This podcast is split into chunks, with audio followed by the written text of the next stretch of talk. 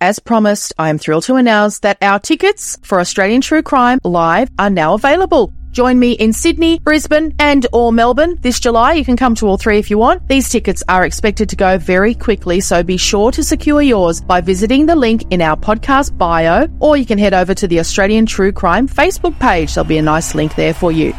Update for Brisbane Australian true crime fans. Brisbane is almost fully sold out for our live show. If you've been a listener for any length of time, you'll know how passionate I am about true crime stories from Australia. I'm looking very forward to an incredible evening together with you, sharing these captivating tales. We will have great guests as well, so you know we love a Q&A. If you've ever come along to an Australian true crime live gig, you'll know we love a Q&A with our guests. Don't miss out. Book your tickets today and I'll see you in July for a memorable night out. I'm Sandra, and I'm just the professional your small business was looking for. But you didn't hire me because you didn't use LinkedIn jobs. LinkedIn has professionals you can't find anywhere else, including those who aren't actively looking for a new job but might be open to the perfect role, like me. In a given month, over 70% of LinkedIn users don't visit other leading job sites. So if you're not looking on LinkedIn, you'll miss out on great candidates like Sandra. Start hiring professionals like a professional. Post your free job on linkedin.com/people today. A lot can happen in three years, like a chatbot may be your new best friend. But what won't change? Needing health insurance. United Healthcare Tri Term Medical Plans, underwritten by Golden Rule Insurance Company, offer flexible, budget friendly coverage that lasts nearly three years in some states. Learn more at uh1.com. This is Paige, the co-host of Giggly Squad, and I want to tell you about a company that I've been loving, Olive and June. Olive and June gives you everything that you need for a salon quality manicure in one box. And if you break it down, it really comes out to $2 a manicure, which is absolutely insane. It's also so easy to get salon worthy nails at home with Olive and June. The difference between how your nails used to look when you did them yourself and now with the Mani system is a complete game changer. The best thing about Olive and June too is it's a quick dry. Dries in about one minute, lasts for five days, and full coverage in up to one to two coats. Visit oliveandjune.com slash perfect Mani 20 for 20% off your first system. That's oliveandjune.com slash perfect Mani 20 for 20% off your first system. Hey, it's Ryan Reynolds, and I'm here with Keith, co star of my upcoming film, If, only in theaters, May 17th. Do you want to tell people the big news? All right, I'll do it. Sign up now and you'll get unlimited for $15 a month and six months of Paramount Plus Essential Plan on us. Mintmobile.com slash switch. Upfront payment of $45 equivalent to $15 per month. Unlimited over 40 gigabytes per month. Face lower speeds. Videos at 480p. Active Mint customers by 531.24 get six months of Paramount Plus Essential Plan. Auto renews after six months. Offer ends May 31st, 2024. Separate Paramount Plus registration required. Terms and conditions apply if rated PG. We acknowledge the traditional owners of the land on which this podcast is recorded. We pay our respects to their elders, past and present, and to Aboriginal elders emerging. The following podcast contains content of a graphic, violent nature and is not suitable for children. I, I think he escaped like so many prisoners. Um, he just didn't want to be in jail anymore. I don't think he had much of a plan beyond that. And he sounds like a hurt child in his recordings, and, and I guess he was a hurt child.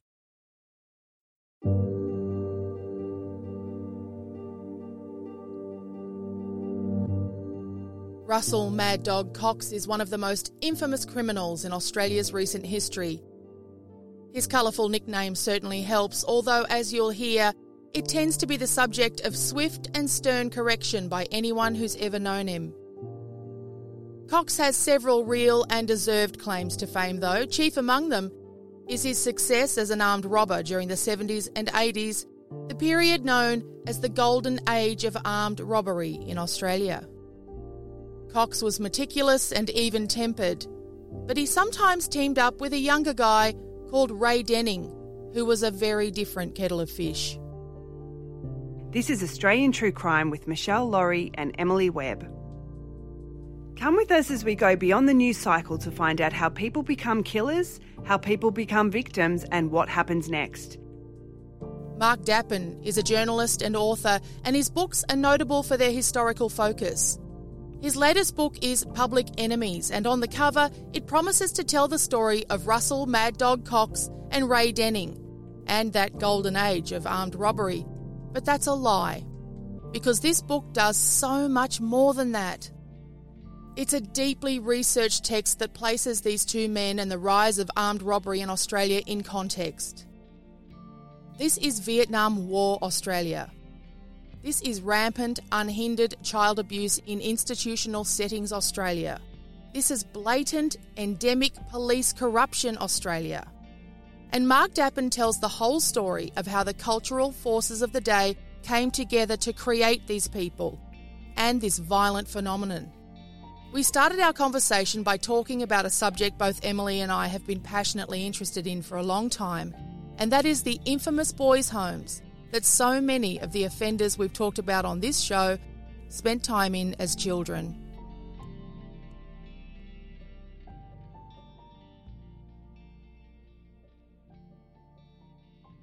So I've given a lot of thought to boys' homes since I, I finished the book. And I actually went to Mount Penang, which is now in a national park, but you can still see the buildings you can still see the retaining wall that the children built because they are children. Both Russell Cox and Ray Denning began their incarcerated lives in boys' homes. Both of them committed petty crimes, came from broken families, and were institutionalized. As a result, Russell Cox was institutionalized I guess you should say first, Russell Cox is not his real name. He was known as Russell Mad Dog Cox, but he was neither a Russell nor Mad, nor certainly not a dog, nor a Cox. His name was Melville Peter Schnitzerling, and one of the reasons he was institutionalized was he was found to be an uncontrollable child. Now, an uncontrollable child, it, back in the day, did not mean a child who was uncontrollable by his behavior. It meant his parents were incapable of controlling him through some deficiency of their own. Like they might be alcoholics, they might be drug addicts, they might have wandered off uh, as a result of alcoholism or, or drug addiction. They might be violent people. They might themselves be in prison, imprisoned. So to be an uncontrollable child wasn't a crime. It wasn't even a delinquency. But that's what children ended up being punished for. They were sent to these boys' homes that may well have been founded with the best of intentions. I'm sure, I'm sure at least a majority of them were founded with the best of intentions, but end up being, many of them ended up being sort of a form of punishment camp. Mount Penang Home for Boys, where Ray Denning found himself, was um, originally it was modelled on a, a, kind of naval system of penal servitude. I think the original of the home was actually a boat um, dry dock somewhere. So the boys were organised into companies as if they were on a ship and they'd perform, they were marched around all the time. It was really big in boys' homes to have boys marching around. In Ray Denning's case, he was the second generation in his family. His dad went through the same the same place. Jack had Denning had actually been in Mount Penang Boys' Home. I think it was called um, Gosford then, but yeah. Yeah, and the way you describe it, because he was there during the war years. I mean, these boys were literally wearing rags and were sent to live in people's homes as slaves, essentially. Yeah, unpaid domestic servants, yeah, including yeah. the homes of their own warders. So, I mean, in, in a way, they, you can see how they become the property of these older men yeah. um, to dispose of as they wish. Oh. And you can see the generational uh, trauma, I guess we call it these days. I mean, it, there seems little doubt that you know crime can be passed down from um, generation to generation within a single family. Both Russell Cox and Ray Denning, their fathers were petty criminals, not particularly adept petty, petty criminals. Absolutely, a lot of issues were passed down. Even attitudes, I guess, toward civility, toward uh, civilized society, to family unit, to all of those things. And before Ray arrived there, of course, he, he lived through the most unimaginable tragedy with his mother, his beloved mother, didn't he? Yeah, I mean, Jack, Jack Lahat Denning was in jail for much, most of the early years of Ray's life. His mother went off with another man, divorced Jack while they were in jail. Jack found out where they were and apparently threatened them um, somehow. In response to which, Ray's mother set has doused herself in kerosene and set herself alight in the house they shared. And Ray's mother essentially burned to death in front of him when he was 10 years old. She ran around the house in flames, try, trying to put herself out, but actually setting fire to other fabrics in the house as she ran. And the oh. doors to the house were locked. Her husband or her man uh, attempted to let her out, but she died in hospital later as a result of her burns. After that, Ray was sent to live with other members of the family. And after that, ended up in a home. It's just unbearable. Imagine if that's what you see when you close your eyes in a dormitory in a Yeah. naval prison in Gosford, you know? Russell Cox's experience, he ended up in what we've come to think of as literally the worst boys' home of that era. Since the um, Queensland inquiry into sexual abuse, sexual abuse in Queensland institutions, it's become clear that the largest, I think by far, number of complaints against any institution are Boys Town Beaudesert, and it seems like a number of the brothers over the years were probably pedophiles. Not all of the brothers and not all of the years, but certainly some of them on some occasions. Later, he went to Westbrook Farm Home for Boys, which has been acknowledged for decades as a terrible place. Before Cox got there, was run by a sadistic lunatic. And although he had been removed without punishment from his position when he exposed at length in an inquiry, the people who worked under him were still working there while Cox was uh, an inmate. So these two are shining examples of the system that produced some of the most violent men that we've ever encountered in Australia. Certainly, that's an argument that, if you want to call them I know, organic intellectuals in the criminal world, uh, hold. They say that the most violent of men in Australian prisons of their generation were directly products of Tamworth Home for Boys, of Mount Penang Home for Boys, and of Westbrook. Westbrook, so many murderers came out of Westbrook. Now, whether, whether they were going to be murderers, whether they went to Westbrook or not, obviously nobody could say, but you could say that Westbrook Farm Home for Boys definitely did not put anybody off murder. No, did not turn anybody towards society and a, gent- a genteel or gentle way of life. No, and Turana Boys Home in Melbourne has a similar reputation. Your book is called Public Enemies, and its subtitle is Russell Mad Dog Cox, Ray Denning, and the Golden Age of Armed Robbery. What is it about the 70s and the 80s in Australia that made it a golden age for armed robbery? Because speaking to retired detectives now, they talk about when they were younger coppers. Like now, all the TV shows and movies and that are always about homicide. But when they were young coppers, it was the armed robbery squad that was the glamour squad. That's where all the cool guys were. That was the squad you wanted to be part of. What was it about armed robbery in those days? Uh, a couple of things. One, armed robbery suddenly in the 70s became more attractive to professional criminals than it had been before, particularly bank robbery, because there was an explosion in the number of banks. Um, there, you know, you can't really rob a bank now because you can't find one. No. But back in those days, suddenly there was banks all over suburban branches of banks. There was no CCTV. A bank is very, very easy to case, especially if there's no CCTV, because loads and loads of people walk in, queue up, change $100 into tens or whatever. They don't like you doing that now, I noticed, but back in the day, they, they were far more customer focused. So you could see exactly what you were in for if you were to walk into that building with a gun by walking in there with $10 and to get it changed. And as I say, you, you would not be filmed. If they're on a main road, you could park outside, run in, well, point a gun at somebody, demand the money, run, you'd be out in 30 seconds. If you walk into a bank and point a gun at somebody, they're not looking at your face thinking, oh, he's five foot ten with blue eyes and brown hair, visible scars. They're thinking, that's a gun, that's got a bullet in it, and they're, they're going to keep their eyes on that until such time as you leave. Now, prior to that, um, professional criminals preferred safe breaking. The um, rise of bank robbery saw the decline of safe breaking as a as a trade or, or as a profession, I guess, among professional criminals. People, a couple of coppers began shooting at safe breakers, and if, if they're going to shoot you for doing that, you, you might as well do an armed rob, which also involves you know no technical skill, no contacts. Any junkie could do it. All you need is a weapon or a toy weapon.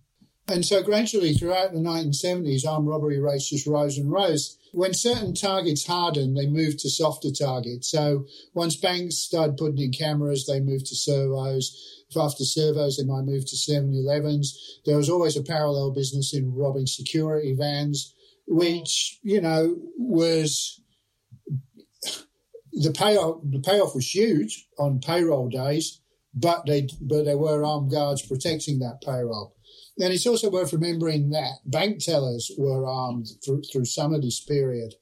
Really? Yeah, bank, bank tellers um, were given pistols and wow. they, they used to train in shooting ranges um, on the roofs of certain banks. But you find me a story where a bank teller ever used their gun. like what, what actually happened was the, the armed robbers nicked them. They come in and they said, ah, I want all that money and your gun. So they'd leave with that. Because what kind of a lunatic would pull a gun on a bank robber to save the takings of a bank, even assuming it did so, you know? There was a publicity war too, I guess, going on, wasn't there? Because while we were terrified of bank robbers because they gave us the impression that they were crazy and they might do anything, also the banks waged a publicity war because we started hearing about, you know, how the desk could fly up at any minute and cut your head off and all of these sorts of things. I remember as a kid, you'd be so scared you wouldn't put your fingers on the desk because you were so scared it might fly up. Suddenly they started putting out a lot of info about the new technology they had in banks that would keep them safe and all of that. Yeah, well, that, that was the end of it all. Once rising security screens came in, in 1991, a couple of blokes um, ran into a bank in Sydney, one of them with a tomahawk. One of the guys tried to leap the counter, telepressed the button, security screen came up, caught the guy under the chin. He had his head lodged between the top of the security screen and the roof of the bank for 15 minutes until the guy died. That really happened? Yeah, yeah. When I'm doing the book, I was talking a lot to criminologists. I didn't quote them, but I used it a lot as deep background. You know, I talk about the golden age of armed robbery. It sounds like it's something that people should be nostalgic for. I didn't mean that at all. I simply meant that it was a time when armed robbery flourished as a social phenomenon. And both of these criminologists that I spoke to at the Australian Institute of Criminology and the Queensland Academic pinpointed the time when that golden age ended as the moment when that screen came up and killed the bank robber. Well, at that point, the calculation changes. You run in there, you run out, you might get caught. Changes to run in there, you might get killed. I mean, what, what you've got really, though, is two sort of parallel set of phenomena you, have got professional criminals doing a very small percentage of armed robberies, you know, 10% at best. Right. And you've got um, heroin flooding the streets, causing the formation of a sort of ragtag, um, unorganized junkie army who are robbing whatever they can too, you know, sometimes at syringe point. So, how do Russell Cox and Ray Denning fit into this golden era? After they, I guess, graduated from the boys' homes, when did they become armed robbers? There's a clear career path. You, you commit petty crimes, you get classified uncontrollable, you get sent to a boys' home, you get well, you get the shit kicked out of you in boys' homes. In between getting the shit kicked out of you by bigger boys and even bigger guards, you learn how to do breaking enters. Uh, once you, you do your breaking enters, you get caught for that, and you get sent to adult prison. In the adult prison, you learn how to do armed robs. I, I think you link in with a network. You meet boys from all over your state who are like minded and have had similar or uh, have similar experiences and ambitions. And you tend to see them throughout your criminal career. So if you did time in Mount Penang, say, and you never saw that guy again until a guy who was in your company or dormitory or whatever until you get to Parramatta. He's still the only guy that you will know in Parramatta where you are jailed as an adult. So you gravitate towards him. Ray Denning said that so many of the guys from Mount Penang he met later in jail, they're a, a natural kind of fit for each other, a natural, I mean, gang is too strong a word, but yeah. a natural social group to move into. And so, yeah, they do um, form networks in that way, and networks that exchange contacts and exchange knowledge, uh, exchange skills. That makes sense. Yeah. And then when you get out of jail and you need money and maybe Yeah, you bump into someone from Mount Penang and you do a job. Yeah, that is what happened time and time again. The Crims tell you the same story. When did they meet each other? In Katingal. So they'd both been branded as intractable prisoners because they'd both tried to escape. Ray Denning had tried to escape Parramatta jail in a hopeless bid that saw a warder smashed over the head with a hammer, left full of his own blood, and four years after the attack died. And Russell Cox and a crew at Long Bay, armed up with replica and I think one real weapon, hijacks a truck, taking a prison officer hostage. They've been rammed by two trucks driven by prison officers. They were um, encircled and shot shot at, and in Russell's case, Russell Cox's case, actually shot by prison officers. So you're okay if you try and escape. It's not really a done thing in jail. It's against the whole vibe of the thing escaping. They, they don't like it at all. They don't like it. And these days it hardly ever happens. But back in those days, it seems like it was kind of your job to try. Well, certainly if you're a professional criminal. I don't, yes. I don't think normal crims are bothered with it. And especially for a really long sentence. Yeah. I think people just did it for the sake of it sometimes. There's nothing to do. I mean, yeah. They just escaped. Most escaped criminals just went to their mum's house. and, you know, the police were either there when they got there or there when, you know, the time it took to look their mum up in the phone book. Which is why Russell Cox and Ray Denning were such phenomenal individuals, really. Each of them, through different means, managed to stay on the outside free and indeed committing crimes for periods far, far longer than the average escapade. That's interesting because I was just going to ask you what makes you write about the two of them together because on the surface they're just they're such different guys. Ray Denning is a very disturbed young man with obvious reasons to be disturbed young man. He spent his childhood in a really dysfunctional family situation.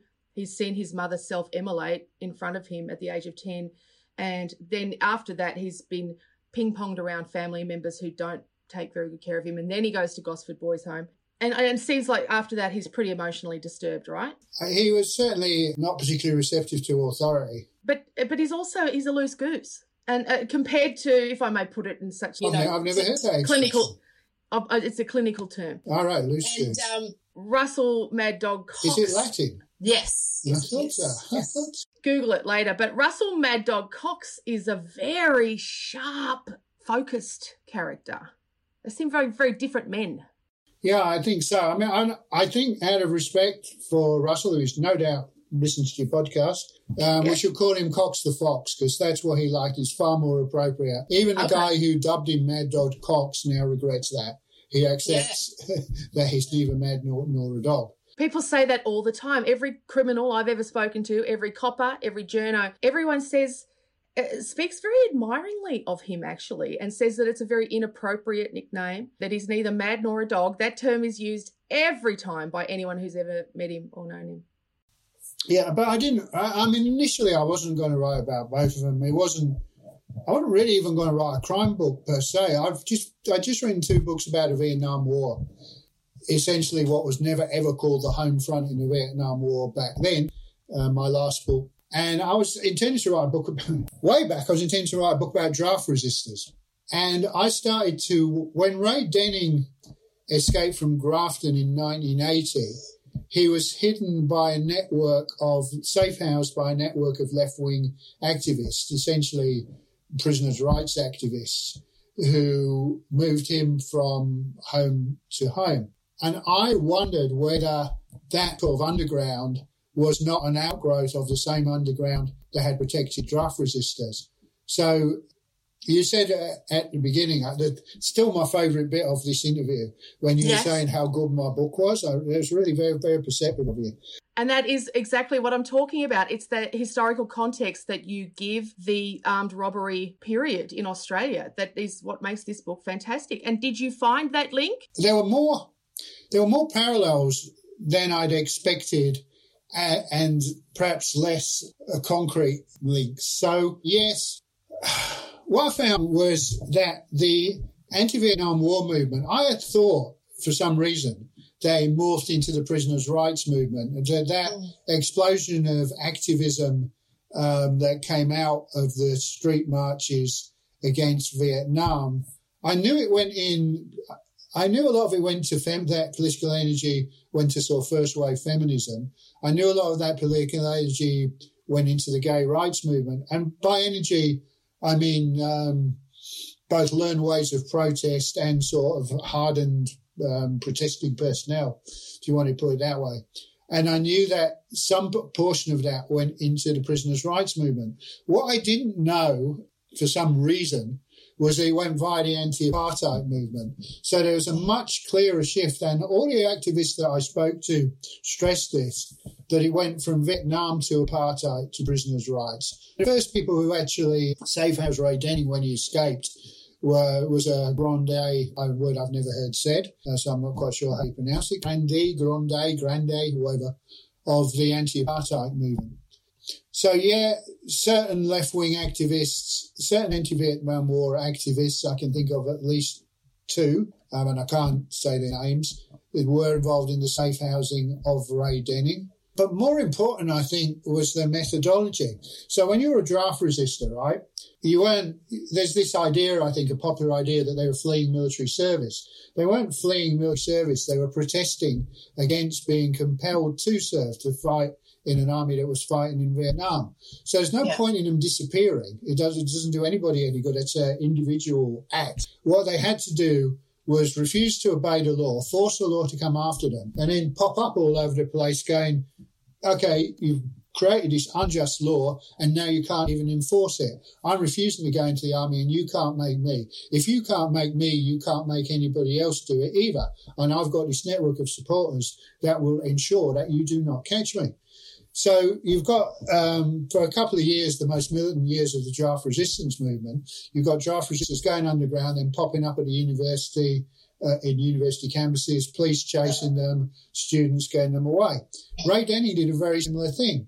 He was a campaigner against verbals, that is, the use of fabricated confessions by police in court. He was a campaigner against the bashings that were occurring in jails for intractable prisoners like himself and Russell Cox. And to keep those campaigns in the public eye, there was no point in Ray Denning just disappearing into a student house you know, he had to keep popping up. So he did. He popped up and his stunts were, they, escalated in drama he left handprints on the doors of the criminal investigation bureau. Yeah, you've got a photo in your book of uh, a very cross looking detective, Constable Ian Waterson of the Fingerprint Bureau, frowned at the handprints there.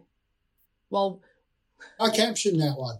I just read the rest of it while wearing a jumper. I just noticed. You see, for me, the point of that picture was the jumper.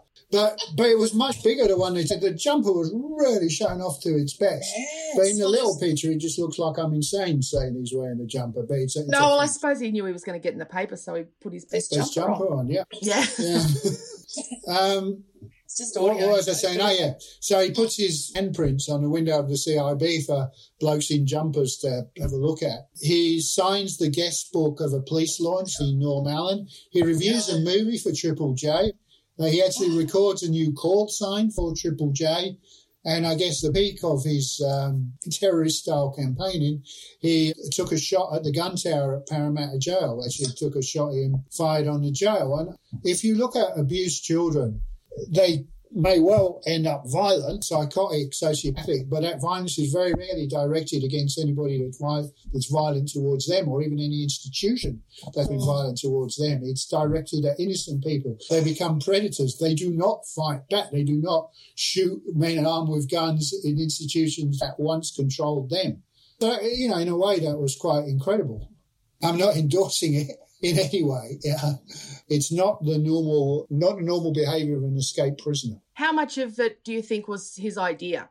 How much of his movie reviews and his and his stunts and it all sounds very creative and clever, but how much of it was his idea? How much of it was the Grande's idea? And well, not the actual Grande, if, if that's how you say it. I don't know either, but but other people's ideas. Was he a puppet for an organisation for a group? I don't think he was uh, a puppet. I think that's putting it too far. I, that's going too far. Um, but I don't think much of it was his idea. I, I think he escaped like so many prisoners. Um, he just didn't want to be in jail anymore. I don't think he had much of a plan beyond that. I think other more sophisticated, more politically sophisticated ex-prisoners were able to provide him with a plan. Yep. They certainly helped him logistically with some of those stunts and possibly some of the things that Ray Denning is alleged to have done in that period may even have been done by other people within the prisoners' rights movement. Yeah, because he's very young, he's very youthful looking and handsome, which is always a great marketing tool to have at your disposal. I think a lot of escaped prisoners don't have the look. Yeah, I mean, somebody said to me uh, yesterday, uh, he look, you know, looking at the cover of the book, he looks like a sulky pop star, and Yes. um, Russell Cox looks like Clint Eastwood.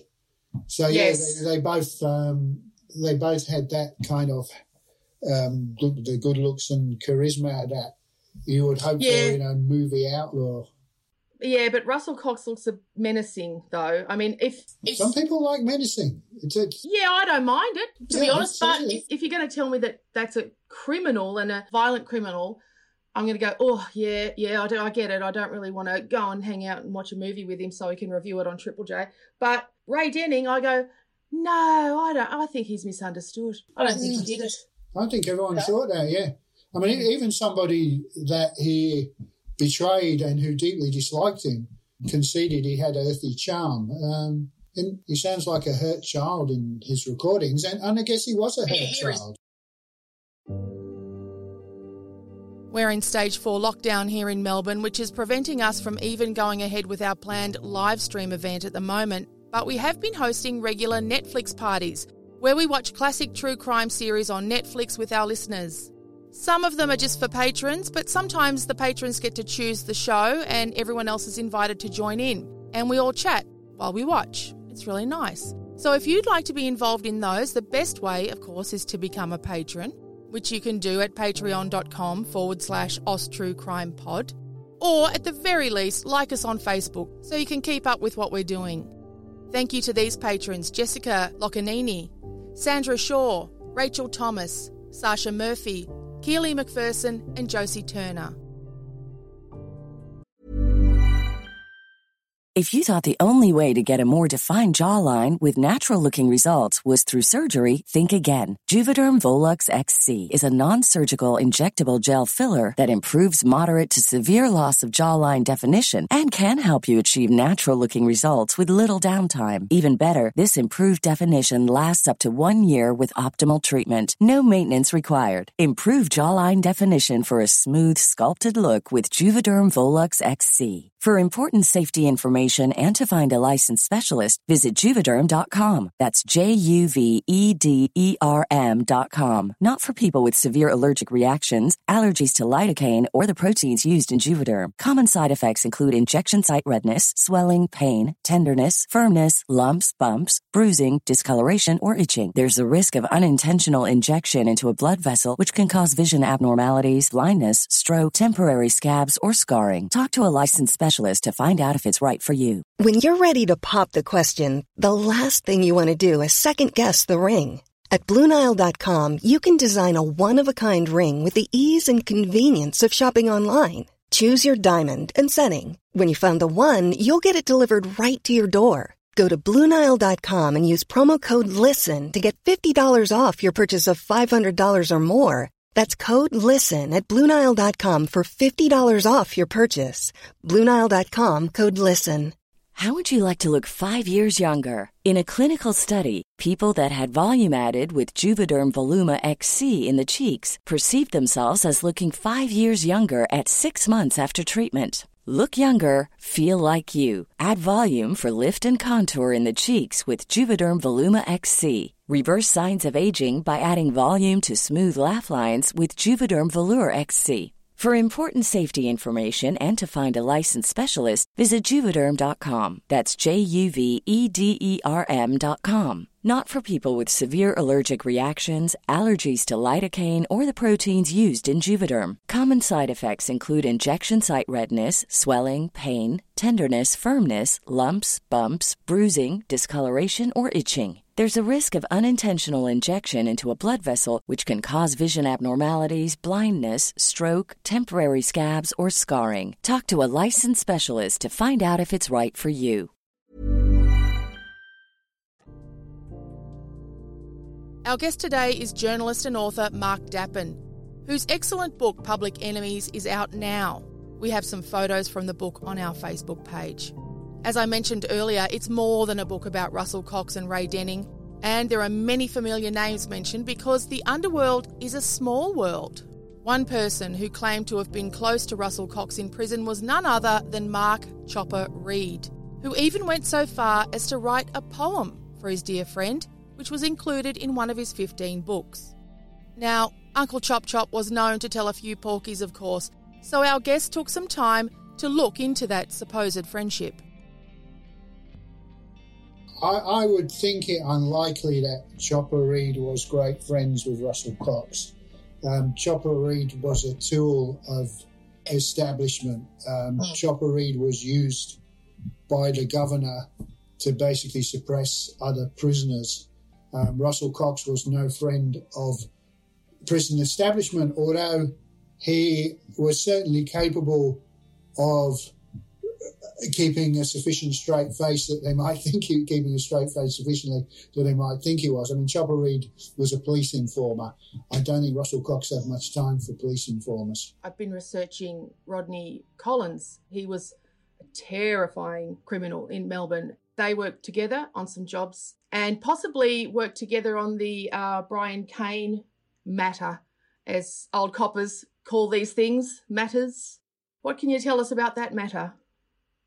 Uh, you know, cop, as you say, the police um, like Cox and Collins for that shooting and possibly Santa Mercury, I believe. We haven't mentioned Cox's violent side yet. Yeah, well, it's difficult. I mean, a- as you know, the police like Cox for three killings, disappearances. I mean, Laurie Prendergast's body hasn't been found. Kane and Ian Revel Carroll. It seems very likely that Russell Cox did shoot Ian Revel Carroll, but a judge found that it was impossible to tell whether Cox or Carroll um, acted in self-defense. I mean, yeah, maybe he shot Brian Kane, I don't know. Maybe he shot Laurie Prendergast, I don't know. But he wasn't a standover man. He wasn't a thug. He wasn't um, um, a, a swaggering bully. He probably did shoot Ian Revel Carroll, but even members of um, Carroll's family suggest that Ian Revel Carroll might have started that. He was a potentially a, you know, if needs must sort of guy, maybe. Maybe. I think probably. I have been reading a lot of your columns as well in the last couple of So days. you're spending your time very well. Yes, and I learnt disturbingly that a hobby of yours is visiting prisons as you travel, oftentimes on your partner's birthday. So you have stood and admired the very bars that were sawn by Russell Cox. Those very bars, yes. Explain they're in the they're in the to us. Correctional Services Museum in Cooma. Um, and there's even a stuffed dummy of Russell Cox, although to be fair, it could, could be almost anybody, um, pushing his way through those actual bars. Katingal no longer stands, but the bars bars are there in the um, Museum of Corrective Services. It's actually the sort of prime exhibit there in Cooma. And a prisoner shows you around. I, I love the ones where prisoners show you around. So tell us about the escape. Well, he's he's in Long Bay initially for a series of armed robberies with two men connected with Victoria painters and dockers. Greg Workman, who you know became famous for eventually being killed by Alphonse Gangitano, and a guy called Peter Croft, um, who I believe is also dead. They're in there for armed robs. They get Workman and Crofts get transferred to Parramatta, leaving um, Cox in long bay. They break out long bay. They attempt to break out long bay in the truck thing I talked about earlier. The reason they're in Katingal is because of the truck breakout, the failed breakout of Long Bay. Katingal is supposed to be unbreakoutable, right? What happened with it, the, the, previously there's quite a savage regime in jail rings for intractables. You had, particularly in Grafton, it became clear that it was essentially, you know, more or less policy that prisoners would suffer the reception biff. That is, they would, when they first entered the jail for offences committed in other jails, offences essentially against the jail administration, like in the guard or trying to escape or whatever, they would be stripped and they would be beaten by a group of prison officers with batons, with fists, and with feet. Um, they would be beaten the day they came in, and they would be beaten subsequently day after day for infringing regulations that they were never told the details of. So they didn't know they had to do their top button up until they were beaten up and told that it was because they hadn't done their top button up, etc. So there's a system of calculated and sanctioned brutality that was eventually kind of superseded by Katingal in uh, New South Wales and uh, to an extent Jika Jika in Victoria. There wasn't supposed to be bashings in Katingal, and certainly at first there weren't any. The idea was to keep prisoners as separate as possible from one another and as separate as possible from prison officers. Uh, it also kept them as separate as possible from natural light and natural air. There was all the air in Katingal was air conditioned. All the light was electric. There were no windows in the cells. Prisoners were incarcerated behind a series of interlocking doors. The wings were very small. Their only source of natural light was an exercise yard. Exercise yard sounds like be a big place, but it was really the size of sort of three suburban garages put together. And the light came in through the roof, and the roof was barred. Now, the only way that the light came in was the only way a prisoner could escape. Russell Cox saw this, and legend has always been that there was a blind spot, and this is not a legend, there was certainly a blind spot that could not be seen by the guard at the control panel when he turned to electronically open and close the doors. There's cyclone wire up one of the walls, and Cox would climb the cyclone wire, jump up, hang on to a bar with one arm, and pull himself up while using the other arm. In the other hand, he's got a hacksaw blade smuggled into the jail, and he's doing a pull up. He's sawing away at the blade Guard turns around, he jumps down. So gradually, gradually, gradually works a little bit more of the bar away until such time as he can push it aside. But what I've been told is, in fact, other prisoners helped. And a lot of the time he wasn't doing pull ups, he was standing on someone's shoulders. And it was supposed to be an escape for not just Russell Cox, but many of the other people in Katingal. On a night that the bar was sufficiently weakened, a lot of the other prisoners, who included Ray Denning, who was in Katingal for his own escape attempt. They were in, held overnight in Maitland after a court visit. So Cox broke out on his own. He broke out in unbreakable prison. He definitely, in this stage, no, he didn't jump on anyone's shoulders. He pulled himself up, pulled himself through the bars, He's on the roof of Katingal, which is seven meters above the ground. Gets to the edge of the roof. He jumps. He lands on a ledge that's three meters below, three meters below the roof. Jumps again, four meters. Starts running. Prisoner officer in the tower shoots at him. He scales a five meter fence. Starts zigzagging to avoid being shot runs across to another five metre fence, scales the next five metre fence, comes down, comes over the two and a half metre wall. He's out in Malabar in Sydney, tries to flag down a taxi. Taxi driver not particularly interested. Not, not the fare he's looking for on that evening, but Cox then disappears in the night and is not apprehended for another almost 11 years. He, uh, in, that was happened in 1977. In 1978, Russell Cox and another very imaginative and courageous, uh, an unusual character, a professional criminal B&E man uh, by the name of Steve Sellers. Uh, broke, tried to break back into the unbreakoutable jail. They got as far as the roof and they got back into the complex with a stash of guns and ammunition and uh, metal cutting equipment. They actually managed to cut the bars again one of them is said to have descended into the yard again, but they were spotted by um, an elderly lady who'd got up to the bathroom and used the bathroom in the middle of the night in a nearby housing commission house, who rang the jail and said, "There's a bloke on the roof of the jail. Is this is this normal?" And so they ran off. Good God! So they escaped again, really? I mean, they were back in and they escaped again. Yep, they did. Oh, that's incredible. Poor Ray Denning was not home on the night that the bars actually broke. He was in Maitland. So when did he get out? Well, not until uh, I said earlier, um, Grafton in 1980. So That's right, yes. was Katingal was closed down. Um, Denning was transferred to other jails. Eventually, Grafton. In Grafton, he escapes um, in a garbage trolley, uh, bound for the incinerator. He gets out before the incineration and runs off into the bush but then after that, you wrote such a just a brilliant line. And I'm beginning to learn that this is definitely your style, where you inject a lot of humor into the way you communicate, because you wrote that Ray managed to do what the entire Australian police force was unable to do, which was find Russell Cox. yes, he, he found Russell Cox. Then in the early 11 years, the cops hadn't been able to do it, and he found him in less than a week. Yeah. I mean, I'd never thought of it that way before, but that is quite astounding. Yeah, well, it's. I mean, to be honest, it's not my joke. It's the Crims joke. The Crims, they all the Crims say that. But I, I have to say, we've mixed mixed up our escapes.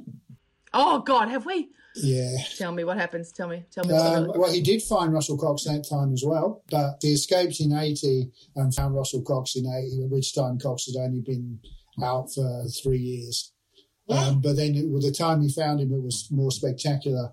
Was the second time, de- or second time Denning successfully escaped in '88. Then he found, then Cox had been away for 11 years, and Denning found him.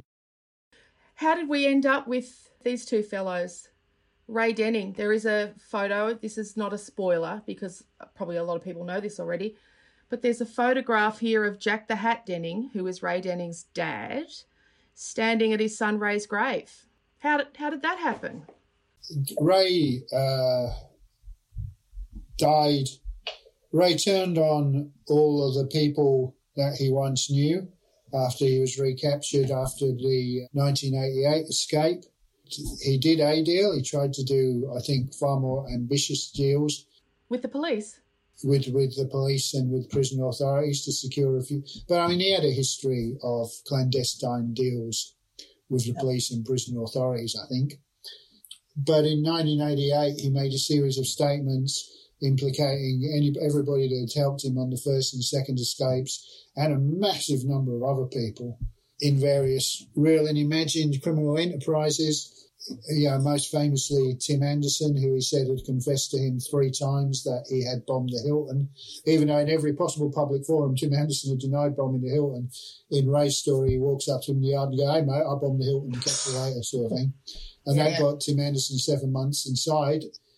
And then uh, eventually, it, his plans to get various rewards all all fell over. But he did eventually get out of jail. Uh, promised the witness protection program. The witness protection program was removed from him, or he was removed from the program. He was forced to live in the open, essentially in Sydney, under his own identity, having betrayed the entire New South Wales underworld um, and he died of a heroin overdose. Now, the, the entire New South Wales underworld believe that that was a hot shot. I don't know if it was or not. I'm, yeah, I just don't know. You know, some crims say the cops did it, or the cops say the crims did it. Um, maybe he did it to himself. And We won't go into the recapture of Russell Cox and Ray Jennings. It's one of the bits, one of the great bits that we'll leave for everyone to buy the book. What about Russell Mad Dog Cox? Whatever became of the Mad Dog? Or, no, F- Foxy Cox. he became a model prisoner and he actually had the name Mad Dog removed from his prison record. Apparently, he can do that. Who knew? Because it wasn't a real alias. Because I think, is it true that a journalist actually made it up? I I think I might imply that in the book, but I think the journalist was actually quoting a cop who was looking for him. He said something like, uh, you know, he could be a mad dog when cornered or something like that. But it's very, whenever um, someone escapes jail, police say he's a violent animal who could kill and stay clear, essentially to cover themselves if they have to shoot him. Um, Good to know. yeah, if you hear, if you escape jail and you hear the police are saying you're violent not to be approached, you know, I'd, I'd give yourself up really.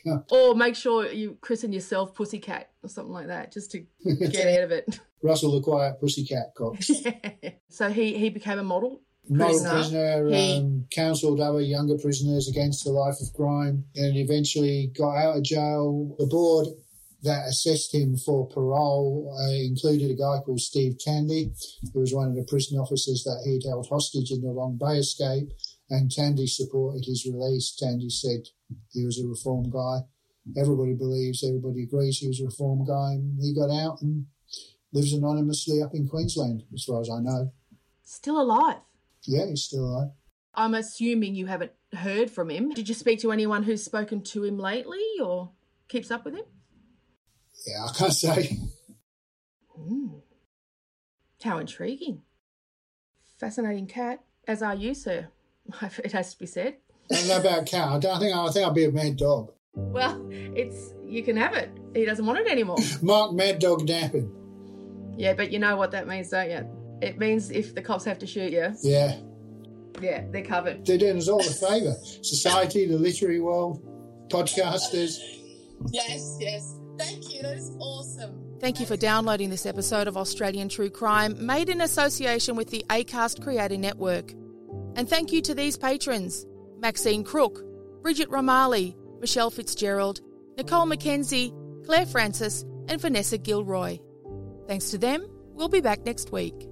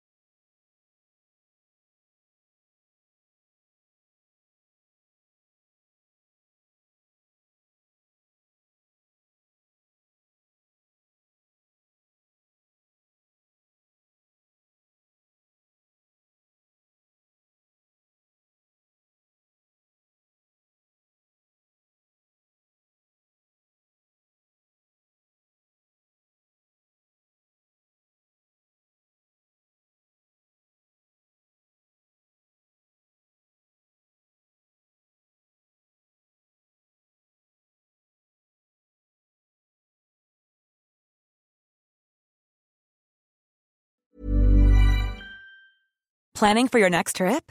Elevate your travel style with Quince. Quince has all the jet setting essentials you'll want for your next getaway, like European linen, premium luggage options, buttery soft Italian leather bags, and so much more. And is all priced at 50 to 80% less than similar brands. Plus, Quince only works with factories that use safe and ethical manufacturing practices. Pack your bags with high-quality essentials you'll be wearing for vacations to come with Quince. Go to quince.com slash pack for free shipping and 365-day returns. When you need mealtime inspiration, it's worth shopping Kroger, where you'll find over 30,000 mouthwatering choices that excite your inner foodie. And no matter what tasty choice you make, you'll enjoy our everyday low prices, plus extra ways to save, like digital coupons worth over $600 each week. You can also save up to $1 off per gallon at the pump with fuel points. More savings and more inspiring flavors make shopping Kroger worth it every time. Kroger, fresh for everyone. Fuel restrictions apply. As promised, I am thrilled to announce that our tickets for Australian True Crime Live are now available. Join me in Sydney, Brisbane, and or Melbourne this July. You can come to all three if you want. These tickets are expected to go very quickly, so be sure to secure yours by visiting the link in our podcast bio, or you can head over to the Australian True Crime Facebook page. There'll be a nice link there for you. Update for Brisbane Australian true crime fans. Brisbane is almost fully sold out for our live show. If you've been a listener for any length of time, you'll know how passionate I am about true crime stories from Australia. I'm looking very forward to an incredible evening together with you, sharing these captivating tales. We will have great guests as well, so you know we love a Q&A. If you've ever come along to an Australian true crime live gig, you'll know we love a Q&A with our guests. Don't miss out. Book your tickets today and I'll see you in July for a memorable night out.